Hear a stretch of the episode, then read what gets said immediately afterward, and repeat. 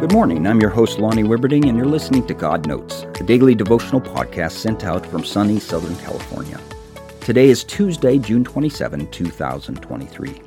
Since we are created by God, as humans, it's often hard to understand God. The one who creates is so much smarter and stronger than the created, it's like a clay pot trying to understand the potter.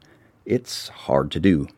Yet God, throughout the Bible, reaches out he tries to help us understand who He is because He wants a relationship with us. One of the main ways He's done this is by sending Jesus as a man. In John chapter 1, He is called the Word or communication from heaven. If we want to know what God is like, we can look at Jesus. One of these stories that gives us a closer picture of God is found in John chapter 11. Jesus' friend Lazarus has died.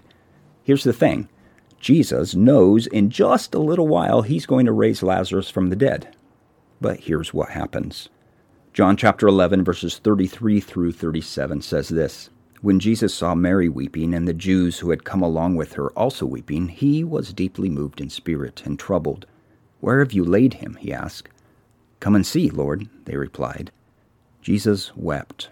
Then the Jews said, See how he loved him? But some of them said, Could not he who opened the eyes of the blind man have kept this man from dying?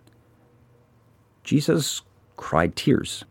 Even though a few verses later he would raise Lazarus from the dead, he cries tears as he feels Mary's pain. And that says something significant about God. You may feel like you are all alone and no one sees your tears, but when there is pain in our lives, God feels real emotion for us. Crazy thought, huh?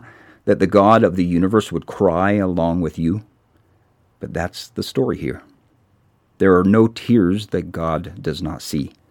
That's the kind of God we have. May God bless your day. We'll talk again tomorrow.